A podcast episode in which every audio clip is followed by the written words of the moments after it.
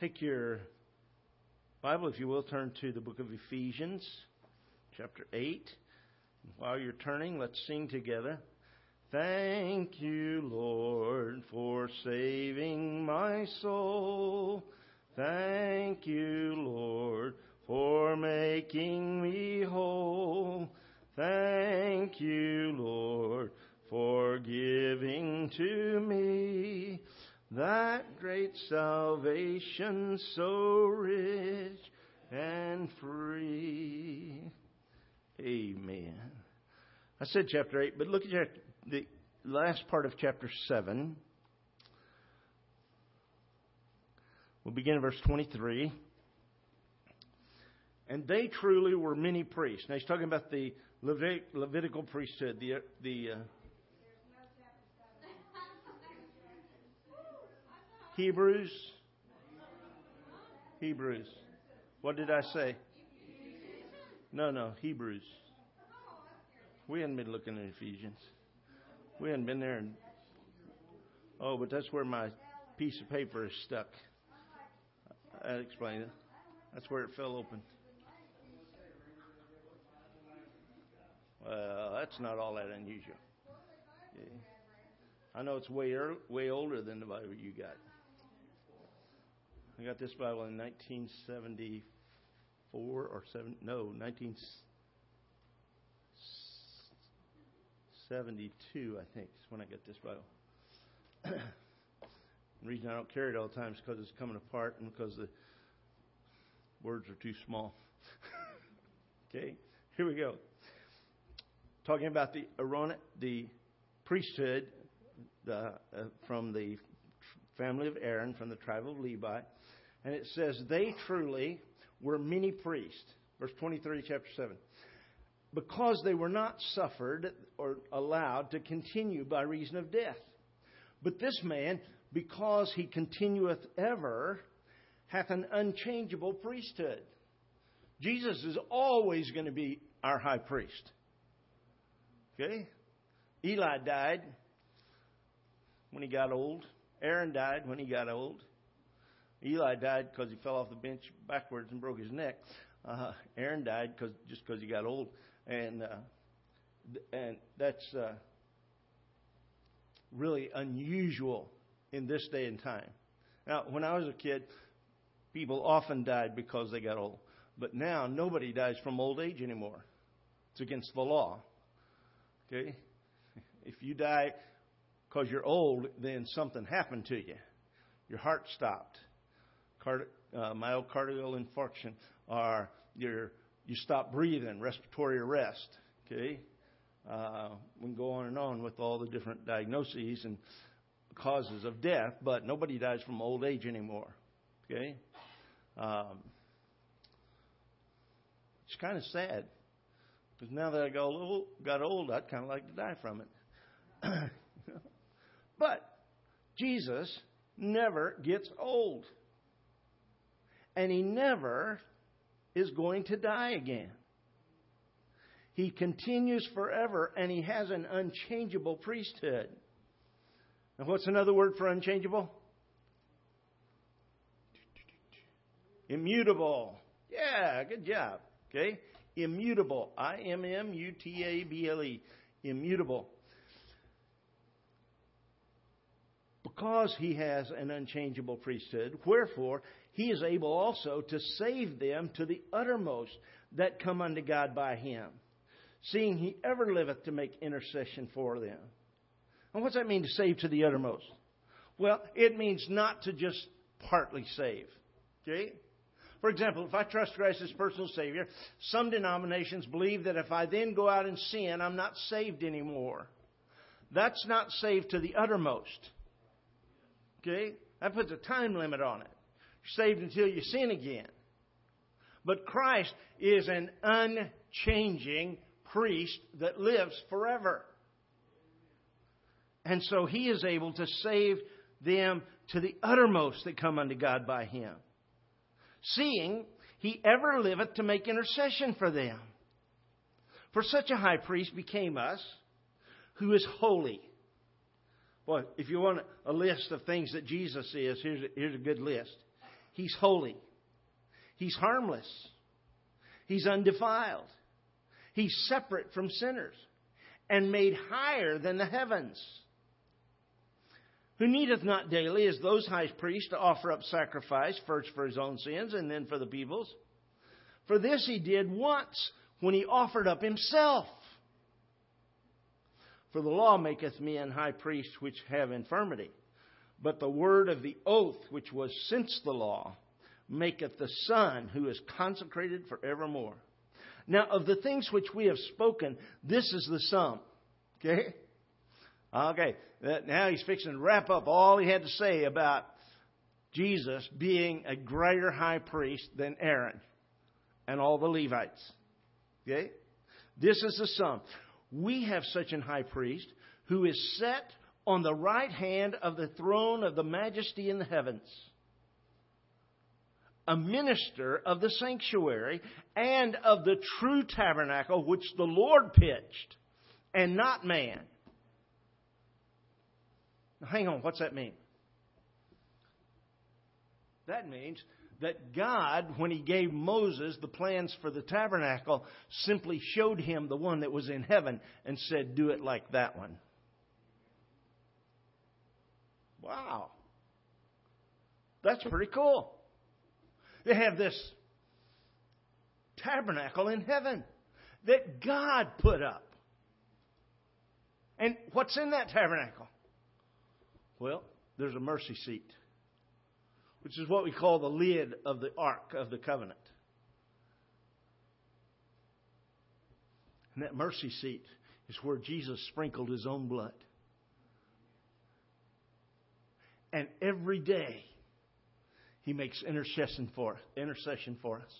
You say, how does he do that? Does he go in day after day and sprinkle more of his blood? No, he did it one time. Now he just goes to God and says, Hey God, you remember when I sprinkled the blood? Yeah. It was covered, right? Oh, yeah. Okay, so Satan obviously doesn't have a leg to stand on here. He has no standing in this court. He can stand, he can make accusations all he wants, but he has no standing against a believer in Jesus Christ. One who was saved to the uttermost. Every high priest is ordained to offer gifts and sacrifices. Wherefore, it is of necessity that this man have somewhat also to suffer. For if he were on earth, he should not be a priest, seeing that there are priests that offer sacrifices, that, excuse me, that offer gifts according to the law, who serve unto the example and the shadow of heavenly things. As Moses was admonished of God when he was about to make the tabernacle. For, see, saith he, that thou make all things according to the pattern showed to thee in the mount. So, the Old Testament tabernacle was made after the new the heavenly tabernacle. Now if you've never been in the Old Testament tabernacle, I wish I could take you. South of Jerusalem. Actually go east of Jerusalem down to the Jordan River and then you go south down by the Dead Sea and go and go and go and go and go and go and go and go and you know past the Dead Sea and past the mountains of Edom and get on. Finally, you think, oh man, we're never going to get there, and they turn off on this little road and they go up in there, and uh, there used to be a full scale model of the tabernacle set up in the de- in the wilderness. I mean, it's wilderness. It was in the uh, the national park where the pillars of Solomon are. And you say, what are the pillars of Solomon? These great big tall rocks. and Solomon's copper mines were right around there. And so they call the, the rocks the pillars of, of Solomon. And uh, hey, if you find it, you get to name it. no, that's what they did.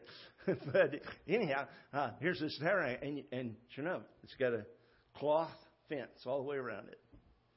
And a cloth fence, cloth gate all the way across the front that's separated from the fence several feet so that you walk around the end of the gate and then in a little ways and then into the outer courtyard. And here's the altar and the bronze laver and then the veil and this big tent. And the outside of the tent's pretty ugly, quite honestly. Nothing attractive about it. The outside of the fence is pretty ugly. Nothing attractive. But you get inside and see all the different colors of material that are covered by these badger skins and, and goat skins. And wow, I mean, it's just astounding.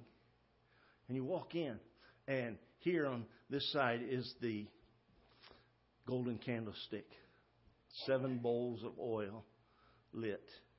And over on this side, the table of showbread. And right in front of this, this little square end table, you know, kind of like a bedside table, only it's a little taller than that. Stands about this tall. From the platform up about this much. Okay? And it's got a little it's got a little uh, scallops around the top of it. And it's got coals in it. And that's where they burn the incense. And they put that incense on there and it smokes and uh, and wow, the scent just fills the whole tabernacle.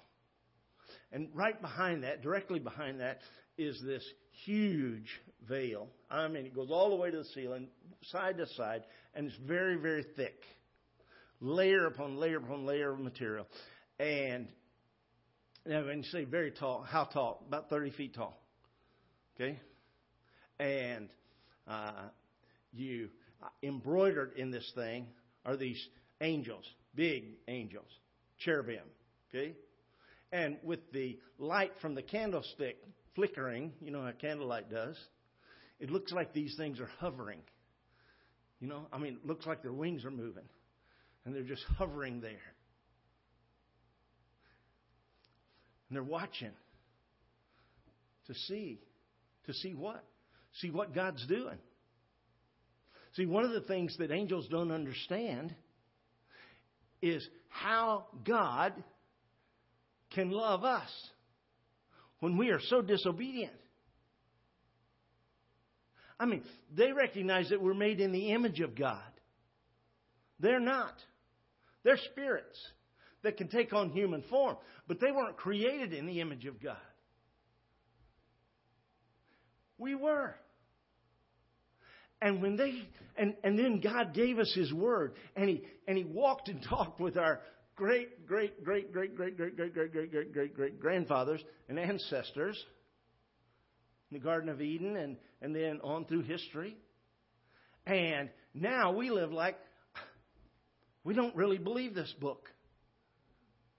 I mean, a lot of people treat the Bible the way the cults treat it.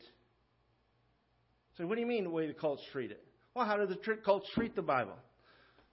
If you ask a uh, Mormon about the Bible, they're going to say, yeah, we believe the King James Bible.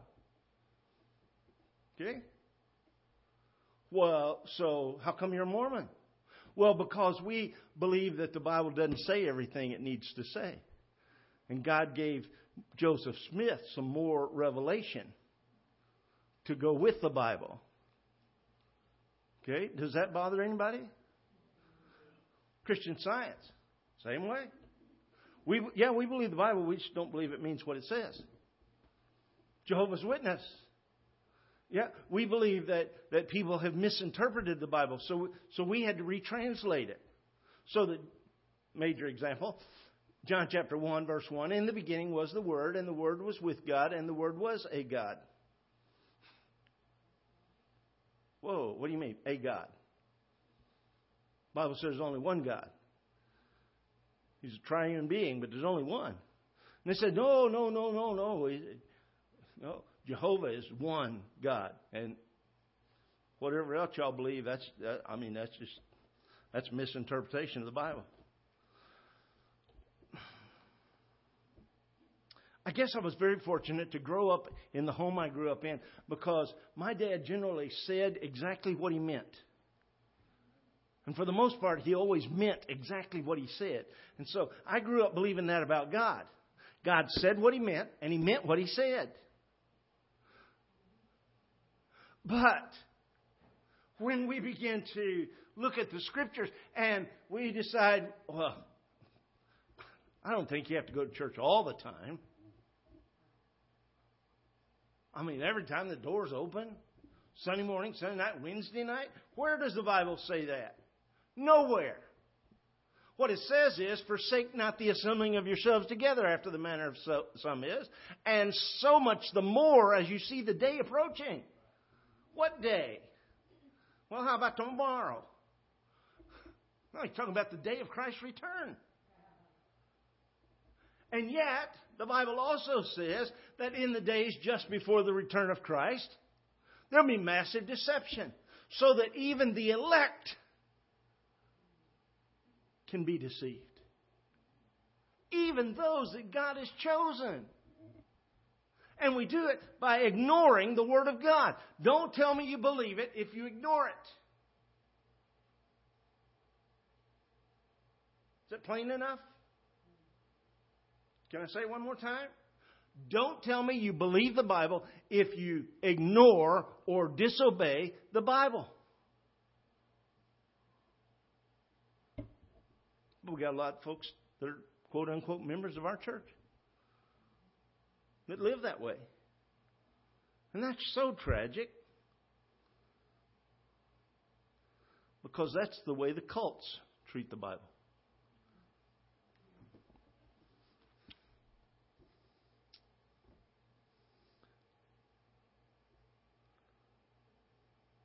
Verse 6. But now hath he obtained a more excellent ministry. More excellent ministry than who? Well, then Moses, then Aaron, then the angels, then the Old Testament prophets. That's four pretty major things in the life of a Jew. And this is written to the Hebrews. Also, by how much also he is the mediator of a better covenant, which was established upon better promises. Wow. What are the Old Testament covenants? Well, there's the covenant with Noah. Okay? Covenant with Noah. And then there's a covenant with Abraham. And the covenant with Abraham is unconditional. Covenant with Noah is conditional. Covenant with, with Abraham is unconditional. God says, I'm going to give you a land that, uh, as far as you can see. And I'm going to make of you great nations. Okay? I'm going to bless the whole world, every family on the face of the earth, because of you and through you. And everybody that curses you, I'm going to curse.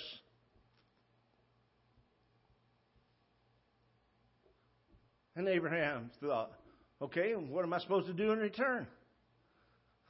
God said, believe me, trust me. But I'm 99 years old, and you said 24 years ago I was going to have a baby, and, and I don't have that son yet. So Jesus said, Well, about this time next year, Sarah's going to bear you a son. And Abraham looked at his 89 year old wife.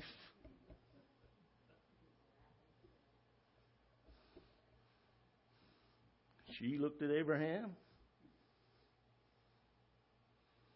And Abraham believed God. And it was counted to him for righteousness. And he became the father of faith. And all of those who have faith, according to the book of Galatians, are children of Abraham. So not only is he the father of the Jews and the father of the Arabs through um, um, Ishmael, but he's the father of all the believers in the church because he's the father of faith. And then there's the Davidic covenant, covenant of David. Hey, you obey me, I'll take care of you. And out of you will come the Messiah. And then we get to Jeremiah, and God says, In that day, I'm going to give my people a new covenant. And that's what he's talking about here.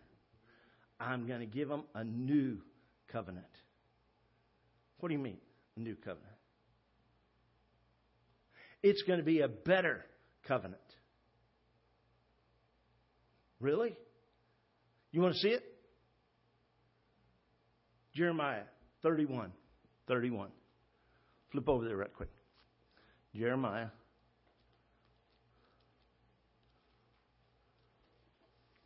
Psalms, Proverbs, Ecclesiastes, Song of Solomon, Isaiah, Jeremiah. Ezekiel's too far. Daniel's too far.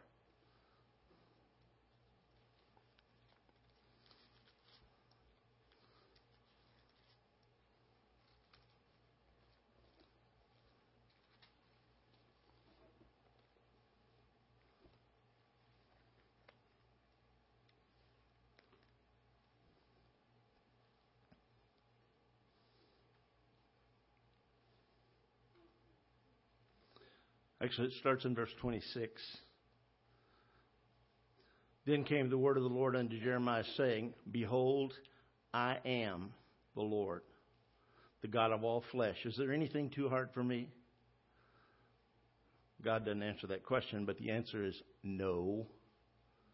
Therefore, thus saith the Lord Behold, I will give this city into the hand of the Chaldeans, and into the hand of Nebuchadnezzar, the king of Babylon, and he shall take it. And the Chaldeans that fight against this city shall come and set fire on this city, and burn it with the houses upon whose roofs they have offered incense unto Baal, and poured out drink offerings unto other gods to provoke me to anger. For the children of Israel and the children of Judah have only done evil before me from their youth. For the children of Israel have only provoked me to anger with the work of their hands, saith the Lord. For this city hath been to me a provocation of mine anger and of my fury, from the day that they built it even unto this day, that I should remove it from before my face. Because of all the evil of the children of Israel and of the children of Judah, which they have done to provoke me to anger, they, their kings, their princes, their priests, their prophets, the men of Judah and the inhabitants of Jerusalem, and they have turned unto me their back and not the face. Though I taught them, rising up early teaching them, yet they have not hearkened to receive instruction. But they set their abominations in the house which is called by my name to defile it. And they built the high places of Baal, which is, are in the valley of the son of Hinnom. That's what we call Hinnom to cause their sons and daughters to pass through the fire unto Molech. That's sacrificing babies. Which I commanded them not, neither came it into my mind that they should do this abomination to cause Judah to sin. Now therefore, thus saith the Lord, the God of Israel, concerning this city, wherever you say, it shall be delivered into the hand of the king of Babylon by the sword, by the famine, by the pestilence. Behold, I will gather them out of all countries, whither I have driven them in mine anger and in my fury and in great wrath. And I will bring them again into this place. And I will cause them to dwell safely. And they shall be my people, and I will be their God. Wow. Okay, he's already started gathering them, hadn't he? Are they dwelling safely? No, not yet. But he said they're going to. I will give them one heart and one way that they may fear me forever for the good of them and of their children after them. And I will make an everlasting covenant with them, that I will not turn away from them to do them good, but I will put my fear in their hearts that they shall not depart from me. Yea, I will rejoice over them to do them good, and I will plant them in this land assuredly with my whole heart and with my whole soul. Thus saith the Lord. That was very, very interesting. I'm in the wrong chapter. How you like that? Uh,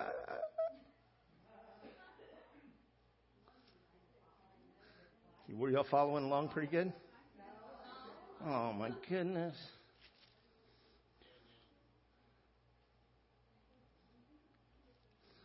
Okay, I got pages sticking together. Therein lies the problem. There we go. 31 31.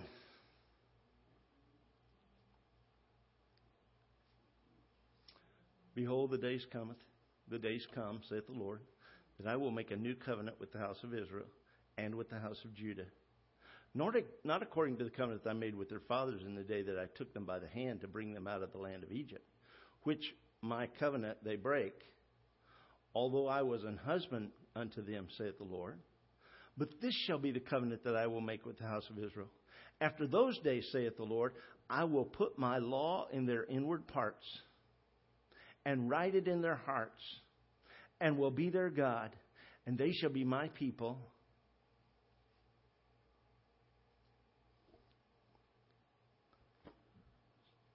I'm not done. I just got to stop and share something with you. This is the covenant with Israel. But do you know what the Lord Jesus Christ does for people who trust Jesus Christ as their personal Savior? You know what He does for us? He sends the Holy Spirit to teach us the law of God. Why? So we can get to heaven? No. Because we are going to heaven. To teach us how to live with one another, how to reach others.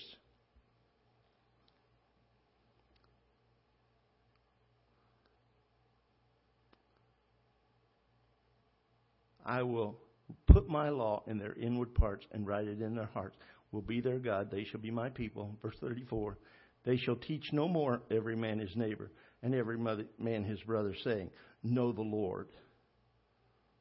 For they shall all know me, from the least of them unto the greatest of them, saith the Lord. For I will forgive their iniquity, and I will remember their sin no more. New covenant. And the writer of Hebrews says that Jesus, as a great high priest, is also a mediator.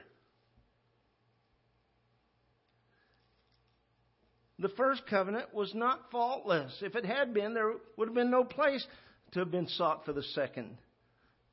Chapter 8, verse 8. For finding fault with them, he said, The days come, saith the Lord, when I will make a new covenant with the house of Israel and with the house of Judah. Not according to the covenant that I made with their fathers in the day when I took them by the hand to lead them out of the land of Egypt. Because they continued not in my covenant and regarded them not, saith the Lord. I regarded them not, saith the Lord. For this is the covenant that I will make with the house of Israel after those days, saith the Lord. I will put my laws in their mind and write them in their hearts, and I will be to them a God, and they shall be to me a people. They shall not teach every man his neighbor and every man his brother, saying, Know the Lord, for all shall know me, from the least to the greatest. For I will be merciful to their unrighteousness, and their sins and their iniquities will I remember no more. And that he saith, A new covenant. He hath made the first old. Now that which decayeth and waxeth old is ready to vanish away.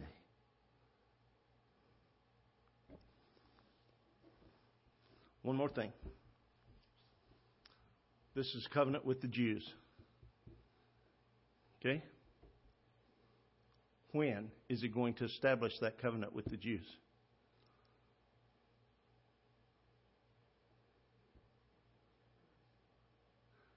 Not during tribulation. Yeah, at some point after. Millennial kingdom? Millennial kingdom? Bible doesn't say. Could be at the end of the millennial kingdom.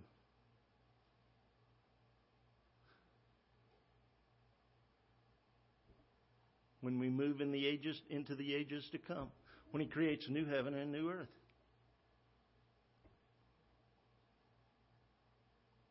You say, Well, Brother Casey, I'm not Jewish. I'm not a Hebrew. Where does that leave me? I'm glad you asked that. Because that is the cool part of this whole thing. As the bride of Christ, we are going to rule and reign with Him as kings and priests of God. We're not going to have to have a new law written in our hearts. We're going to be living with Him. We're going to be fellowshipping with Him. We're going to be in communion with Him. Wow. Ruling and reign with Christ. Millennial kingdom is going to rule with a rod of iron. What that what's that mean? That means when somebody sins, God judges them. Same day. And who does he use to do it? Us. He's not going to transport people to Jerusalem to face Jesus every time. The people who rule and reign with him are going to judge. And while we're doing that, we're going to judge the angels. Okay? That's why God created hell for the devil and his angels. He gave us the authority to rule to, to rule and reign over them and to judge them. You say, Brother Casey, do you understand all that? No, but I believe it. Because the Bible says it. And we can trust God, can't we? We better. Better trust His Word. Let's bow together in prayer. Father, dismiss us with your love. Bring us back safely on Sunday. Bless the men's prayer breakfast Saturday morning. Dear Lord, uh, Joshua's graduation party Saturday afternoon, especially the services this coming Sunday. Touch people's hearts, draw them to you. Help give them a desire to be here. We will praise you and thank you for what you do. In Jesus' name and for his sake, amen.